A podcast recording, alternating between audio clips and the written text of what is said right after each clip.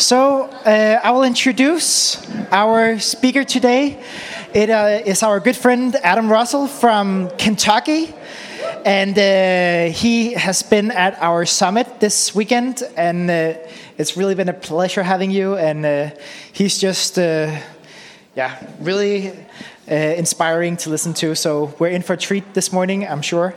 And um, just, yeah, so uh, Adam, he's leading uh, Campbellsville Vineyard. You did great. Yeah, and, uh, and um, but he's also he actually has a vineyard uh, in Campbellsville. That's right. So that's kind of cool, a pa- uh, like a vineyard pastor with his own vineyard. I think that's nice. So um, yeah, let's give Adam a, a big applause. Thank you.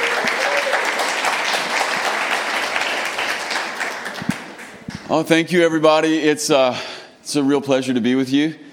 This is my first time in Scandinavia, and I've had an amazing week here.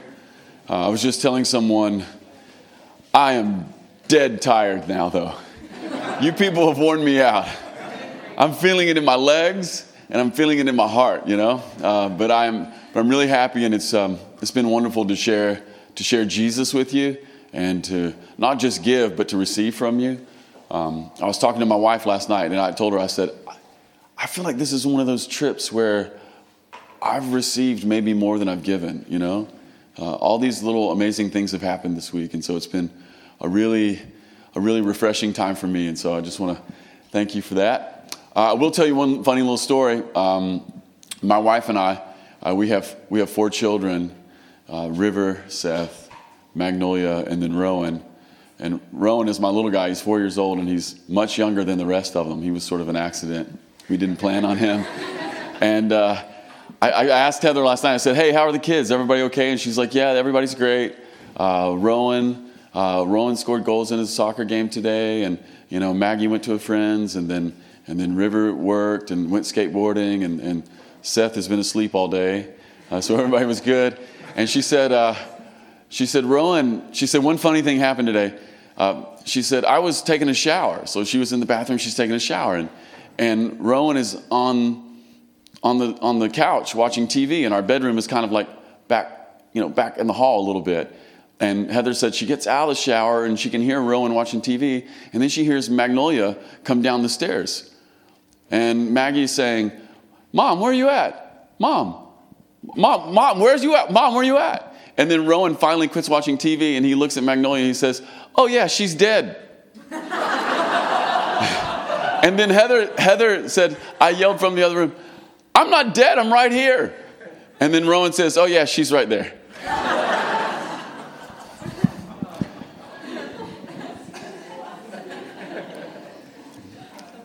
Just another day. Just another day at the Russell house. Hey, I want to share with you a message this morning out of Luke chapter 19. Luke chapter 19, uh, verses 1 through 9. And if we can, we can put that up, and I just, I'll just read this to you this morning. goes like this. Is it going to be up there all the way, or is it going to go a little bit at a time? Let me just grab my Bible. How about that? Is that okay? I have one.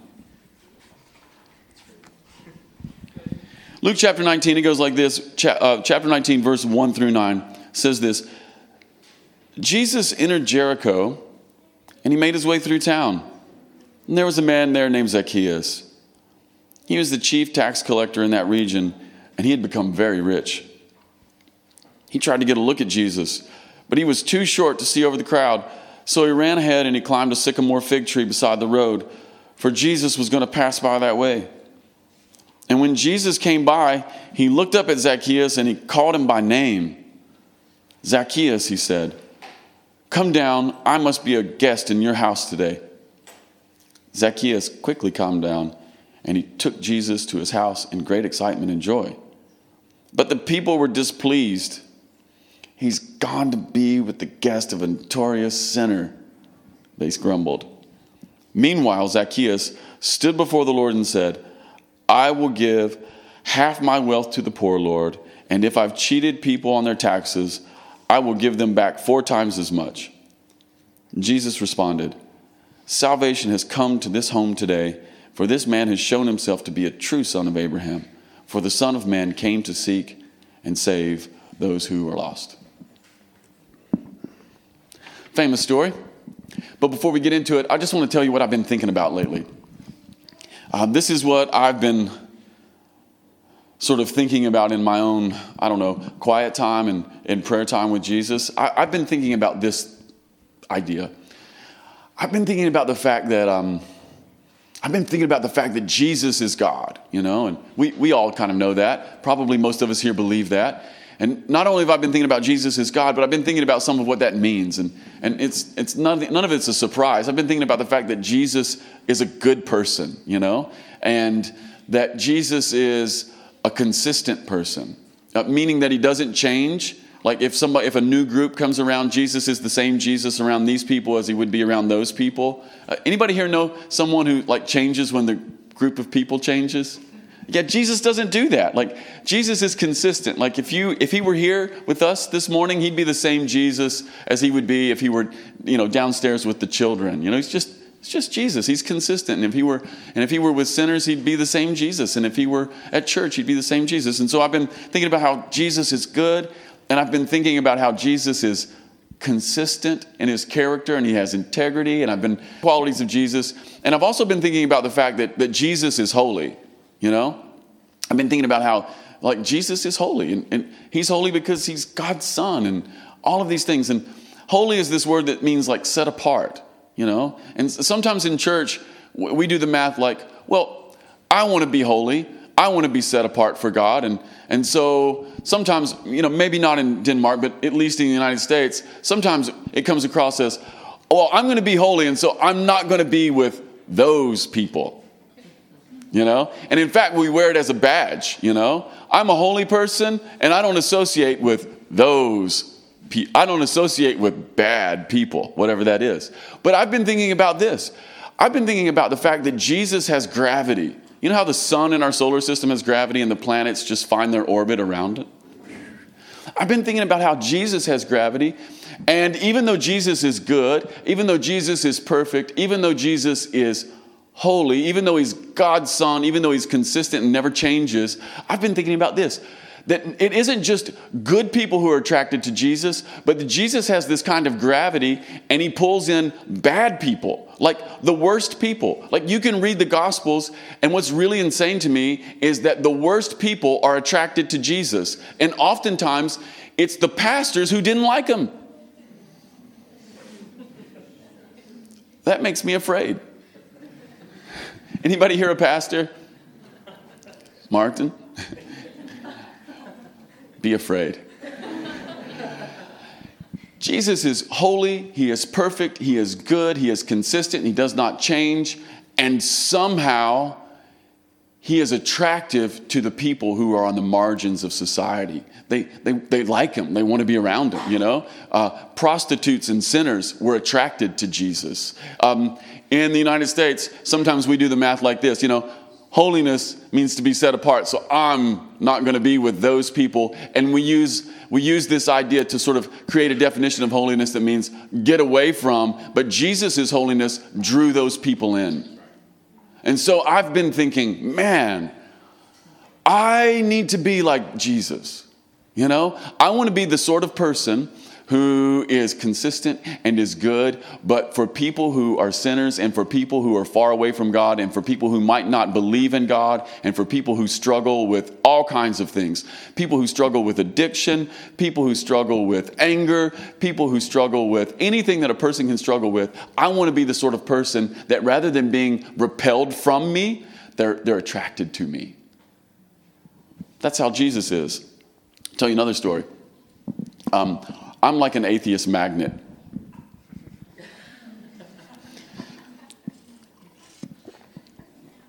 Basically, if there's an atheist within 15 kilometers, he'll find me, you know. I don't have to do anything. I'll tell you a really funny story. I was in New York City.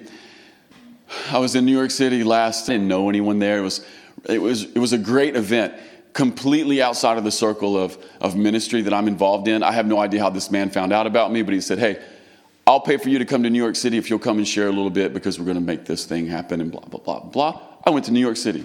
What a great town, right? I went to New York, and for three days, I just met people left and right. I just was meeting people, meeting people, meeting people, but I'm kind of an introvert. And so after three days of meeting people, I thought, I got to get out of here. You know, and so I skipped a meeting. I just blew a meeting off, and I thought I'm going to I'm going to go to the, this art museum that I've been wanting to go to uh, down in the down next to the financial district in Manhattan because uh, it's the it's the it was well it's the Whitney Museum, and the Whitney Museum is all contemporary American art, and I'd never been there. And they had an Edward Hopper. Uh, they had an Edward Hopper like display out, and so they were putting all the Edward Hopper paintings up. Do you guys know the Edward Edward Hopper? Yeah, just all beautiful paintings. Yes, come on, high five. Okay, so I'm going to go down there. I just had to get away from people. And so I was going to ride the subway, you know? Rules of the subway in New York, maybe it's the same here in Copenhagen, but the, ro- the rules of the subway in New York are this. Um, it's the same rules as, uh, as the rules of dealing with the male silverback gorilla. Never make eye contact. Did you guys grow up watching nature shows? Yeah. It's David Attenborough. Never make eye contact with the male silverback gorilla. You know? So same as same as the as on the on the subway. Don't look at anyone. Just like put your head down and keep your mouth shut. That's what you do in New York City when you're on the subway. So that's what I'm doing. I put my headphones in. I'm not paying. I'm not looking at anyone. I'm just and I'm, I'm looking at my phone and I'm listening to this song, and you know how you can feel when somebody is looking at you? And then the guy pokes me. He says, What are you listening to? And I told him what I'm listening to, and we talk about music for a minute. And then he says, Well, what do you do? And I was like, What do you mean? He's like, What do you do for a living? Never, like pastors, we never want to say, I'm a pastor, you know? especially in New York City. I was like, ah, ah, man, I'm a pastor. He's like, oh, I have huge problems with the church. I'm like, I'm like, this is great. I do too. I, you know, and, and he was like, yeah, I don't believe any of that stuff, you know? And he's like, I have huge problems with the church. And, and so we spent the train ride down just talking about like, problems that people have with the church. And what's funny is everything he brought up, I just agreed with him. I'm like, I think that sucks too. I don't know. I mean, that's horrible. Yeah. That's that makes me angry, you know? And then I, you know, he's like, I don't I don't believe in God. I don't believe anything, you know? And so we talked about church for a while and then we talked about that and and and and I at the end I said, "Hey, can I just can, we, can I just quickly pray for you?" And he was like, "Yeah. By the way, I've met so many atheists in my life. Never had one turn down prayer. Isn't that interesting, right? Hey, can I pray for you really quickly? Yeah, it'd be great. You know, God, just yeah, on the subway. Hey, God, just come and meet him wherever he's at. Like, uh, this was a divine appointment. Let them continue. And then I get off. I go and I look at beautiful art. Then I get back on the subway. Same, same thing. Just put my head down, put my hood up, earbuds in. Like all the signs are there. Don't talk to me, right? Then this guy standing in front of me, I can feel his eyes, and I look up, and he's like, "Hey, hey." I said, "What?" He's like, "Uh, are you lost?" I'm like, uh, I, I don't know. He's like, you, you just didn't look like you knew what you were doing. I, I'm like, I probably don't, but I, I think I'm going to get off in like seven stops. He's like, Oh, I just wanted to make sure you were okay. So, now, where I'm from, we assume that New Yorkers are like the meanest people, right? But they, everywhere I went, it was just kindness. So I'm talking to this guy, and then he says, Well, what do you do? I'm like, I, Are you kidding me? Are you kidding me? I said, I'm a pastor. He goes, I have huge problems with the church. yeah. I'm like, This is great. This is great. Um, I'm like, I do too. And, he's, and, and then he goes, Yeah, but I go to church every day. I'm like, What? He goes, Yeah, I don't believe any of it, but I go to church every day. I'm like, All right, tell me about that. He's like, Well, he goes, I go to church every day. And I said, You don't believe any of it. What do you mean you don't believe any of it? Goes, I don't believe in God. I don't believe anything. And um, I said, Well, why are you going to church? He goes, Well, I like communion. He goes, I go to Catholic Mass every single morning before I go to church, before I go to work. And I said, Well, why? Why, why do you, why do you, he goes, I love communion. I said, Well, why do you love communion? What, why are you, do, you don't believe any of it, why are you going? He goes, he goes, I just love, I love the idea that we all stand in line and everybody gets the same thing.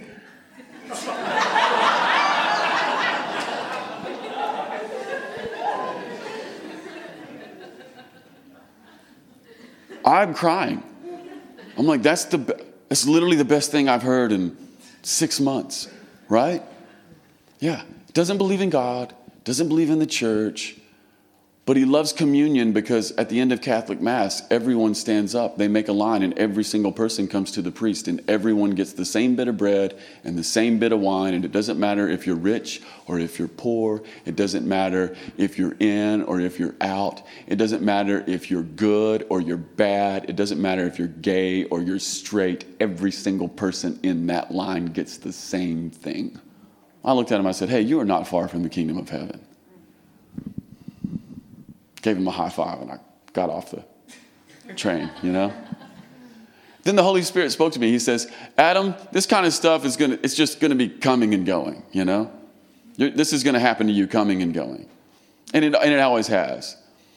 Those, those are one little story that's an inkling of what I'm hoping to lean into more. People who are far from us being attracted to us. Like, I couldn't set that up. How many of you know you can't, like, just go talk to atheists about their issues with church sometimes, but that you need the Holy Spirit to help you. And hopefully there's something inside of you that is saying to them, oh, that's a safe person over there, you know?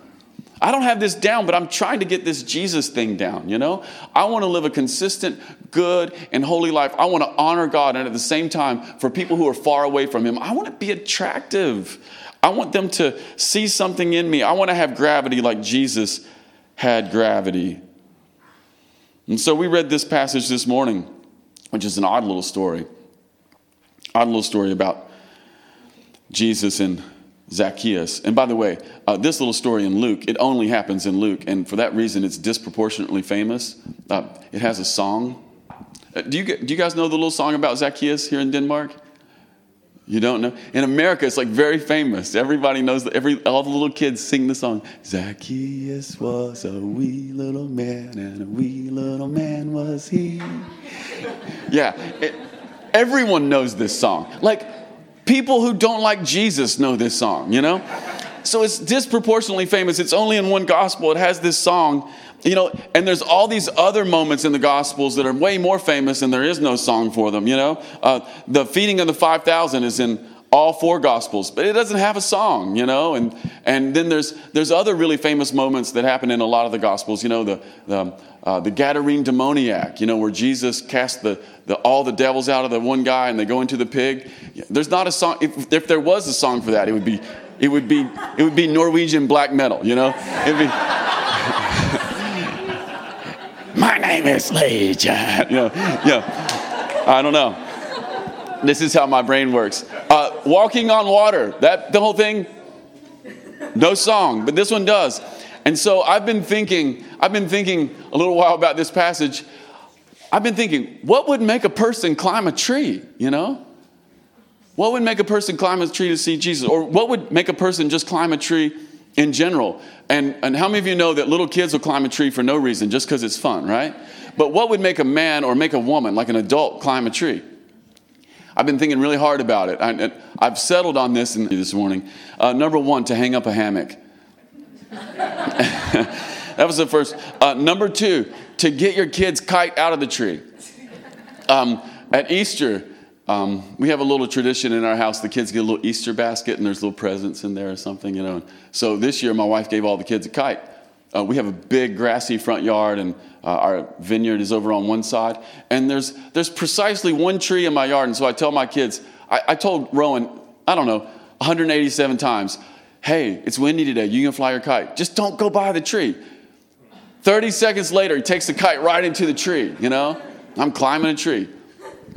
Why do you climb trees? You climb, hang up a hammock, and then maybe to get your kid's kite out. Um, uh, in Kentucky, we're rednecks. Uh, do you all know that? Do you guys know that term here? Yes. Do you guys have rednecks in Denmark? You know what I found? They're everywhere. Rednecks are everywhere. Okay, rednecks climb trees. Do you know why rednecks climb trees? To shoot animals. so every single year, my sons and I, we climb a tree and we, we shoot a deer and then we, and then we eat it. And then the fourth reason you'd climb a tree is you maybe climb a tree to run away from a bear. But then my son told me that bears climb trees. Anyway, I guess I'm just being a little silly right now, only because if an adult is climbing a tree, I think we all understand something's going on there, you know? And so this Zacchaeus guy, he's doing something extreme. There's something about Jesus that is so attractive that he'll do whatever it takes to get a glimpse of who he is. And so he's up that tree. Well, the Bible also tells us a couple things about Zacchaeus. It tells us that he was the chief tax collector. And that's, that's really important because that means he wasn't just the tax collector, he was the tax collector of the tax collectors, you know? And the Jews didn't like the tax, well, no one likes the tax collector, you know? The Beatles song, Tax Man. But no one likes tax collectors, but especially the Jews didn't like it because, well, they were living in Israel, and a long time ago in the Old Testament, God told them, well, this is your land and I'm giving it to you. And then Romans came in and were like, Where's your God now? You know? And they were like, You can stay here, but you have to pay us taxes. And this is what the tax guy would do. The tax guy would have a responsibility to extract so much taxes from the people, and then if he wanted to extract some more, he could keep it for himself. You know? And then the chief tax collector, well, he could extort more for himself. So he's taking not only a little bit from the people, but he's taking a cut from the guys who have also taken a cut from the people. He become, they become extremely wealthy. And so everyone in the area would have hated this guy, not just because he was taking their money and giving it to Rome, but because he was also extorting them for his own personal gain, right? And because of this, he becomes isolated. So people didn't like tax collectors, they were extortionists. And so Zacchaeus climbs a tree. And you have to understand, um, this moment when Zacchaeus climbs the tree, it would have been hilarious and it would have been a little bit humbling because guys didn't wear pants back then. So you're taking a risk. and you have to ask yourself, well, why is he climbing the tree? Well, the Bible also tells us that he was short. But I don't believe that he was just climbing that tree because he was short. I think it had more to do with the fact that he had been extorting money from everybody in that region. And Jesus is coming by. And how many of you know that even short people can weasel their way through a crowd and get up front, right? But the crowd is disallowing him. I think that's what's really going on. I think people in the crowd are saying, nope, nope, not today, Zacchaeus. Not today. And so they disallow him. And so he gets up a tree in order to get a better view. And so he does this desperate thing. He does this desperate thing to see Jesus. And you know what? This is what I love about it. Zacchaeus does this desperate thing to see Jesus. And Jesus sees him in that tree. And what that tells me is that Jesus sees desperate people. You know, there's something about Jesus that, that, that calls out to Zacchaeus, even though he isn't a righteous man, even though he isn't a holy man, even though he isn't a good guy. But there's something about Jesus that's attractive to him, and he does this desperate thing, and he climbs a tree, and Jesus sees him. You know, Jesus sees desperate people. The story right before this one that we just read is the story of Jesus coming into town, and there's this blind guy on the side of the road. And the blind guy starts yelling, screaming out, Son of David, don't pass me by. And Jesus heard that guy and saw him too. He was desperate. And Jesus says, Well, what do you want? He says, I want to see. And he says, Okay, your faith has healed you. And his, he regains his sight. And then the next story is Zacchaeus. Both of these stories are about people who can't see, right? And both of these stories are about people who are desperate. And both of these stories are stories in which Jesus sees the desperate person. You know, if there's anybody here this morning who's desperate, Here's the good news Jesus sees you. He, he, he knows you. And your desperation, it isn't off putting to Jesus. If you're desperate, Jesus sees you. Here's the other thing I know about desperation. This is the point in the sermon, God's got to get desperate. get desperate for Jesus, you know? I've been to those meetings, I've been to Pentecostal meetings, like, get desperate for God. Cry out for Jesus. How many of you know that you cannot manufacture desperation? I've tried, it, it doesn't work, you know? It doesn't work. So I want to talk to you two ways here just for a moment. Number one, if you're desperate, you need to know the good news is that Jesus sees you. And this morning, if you're not desperate, just, it's okay. You can't manufacture desperation. Don't manufacture desperation. It'll make you a fake person, all right? It'll make you a fake person. And so you think, well, what should I do? If I don't feel that desperate, what should I do? Oh, here's the message be like Jesus and start seeing desperate people. You can't manufacture desperation. But everybody in the room, we can have our eyes open to desperate people. Here's what I believe I believe there's probably a person who's up a tree in your life right now. You probably don't even have to think that hard. In fact, now that I've said it, you already know who they are. You want to be like Jesus? See them. And I love what it says in the Gospels here. It says that Jesus calls him by name. Do you know the thing that's in every human heart? The desire that's in every human heart is to have Jesus see you and to call you by your name. Yeah. Begin to see desperate people. The other thing I love about this story is sort of messes with our understandings of the kind of people that Jesus is into. Uh, do you guys have the, the phrase here in Denmark, uh, down and out? People who are people who are at the bottom. In the United States, we have this little phrase like if, if you're not doing good, we might say you're down and out. You know, you're just you're just you're, you're not everything's going wrong. It's just you're down and out. You know, you're you're not in the game, and you're it's not up and to the right. You know, it's down and out. Yeah, the thing I love about this story is in the room knows that Jesus is with and he is for the down and out. You know, if you're poor, Jesus is on your side. If, uh, if you're alone, Jesus is on your side. You know, uh, Jesus says in Matthew 25, if you visit the sick, if you visit the prisoner, if you clothe the naked, and if you give some water to the thirsty, well, you did it for him. Why? Because he's with the down and out. But here's what I love about this story it also shows us that Jesus is with the up and out. And this is good news. Jesus sees Zacchaeus, and Zacchaeus wasn't a poor guy. And Zacchaeus wasn't a person with no opportunities. And Jesus sees him and he calls him out and he says, I'm going to your house. And the whole crowd just moans. They just moan. They're like, Jesus is going to the house of a notorious sinner. And it made the crowd mad. Why? Because, because Jesus is supposed to be for the losers. And instead, he's going to the guy who's got the most. Doesn't this, just, I love Jesus. You cannot pin him down, you know? Just as soon as you think he's for this one person over here and only this one person, he'll show you he's for the other person, you know? Jesus is for the up and out. He wants to go to Zacchaeus' house. By the way, Zacchaeus probably had a big house. Jesus is comfortable with the down and out, but he's also comfortable with the up and out.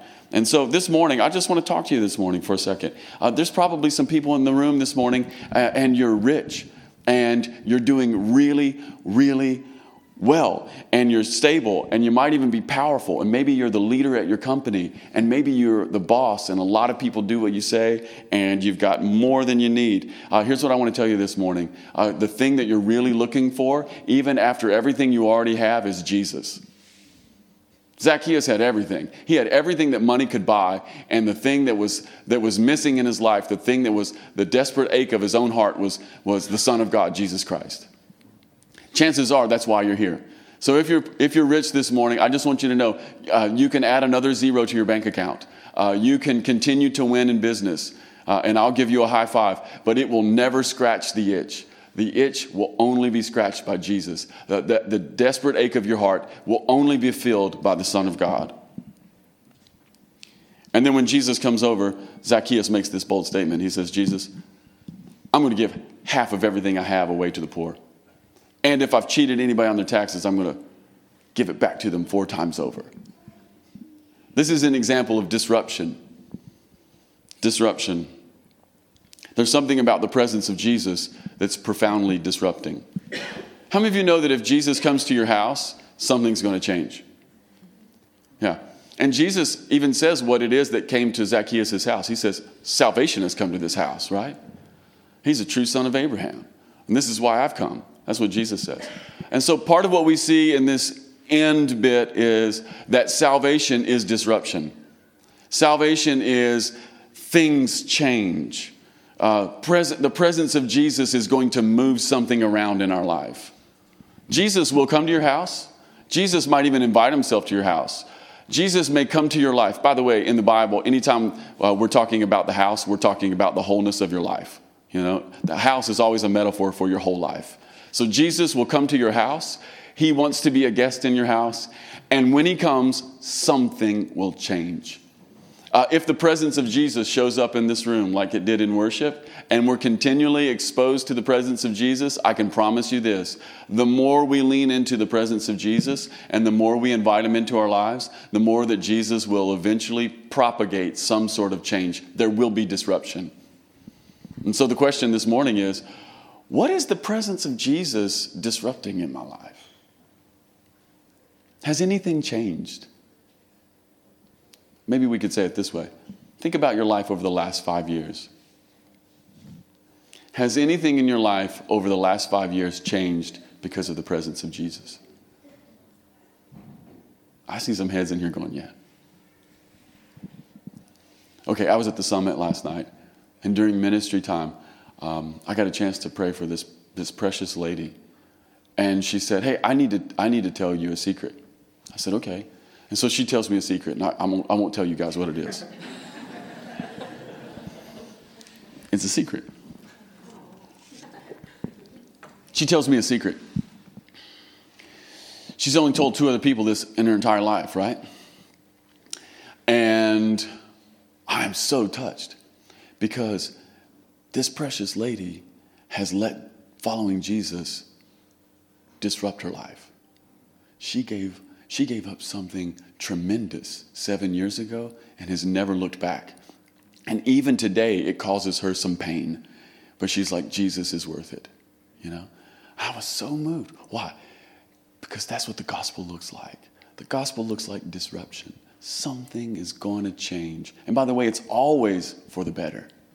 It's always for the better. Something's going to change. Zacchaeus lived one way, he meets Jesus, and all of a sudden, everything begins to move. He begins to move. Jesus is for the desperate. Jesus is for the down and out, but Jesus is also for the up and out. And salvation, well, salvation means disruption. Amen?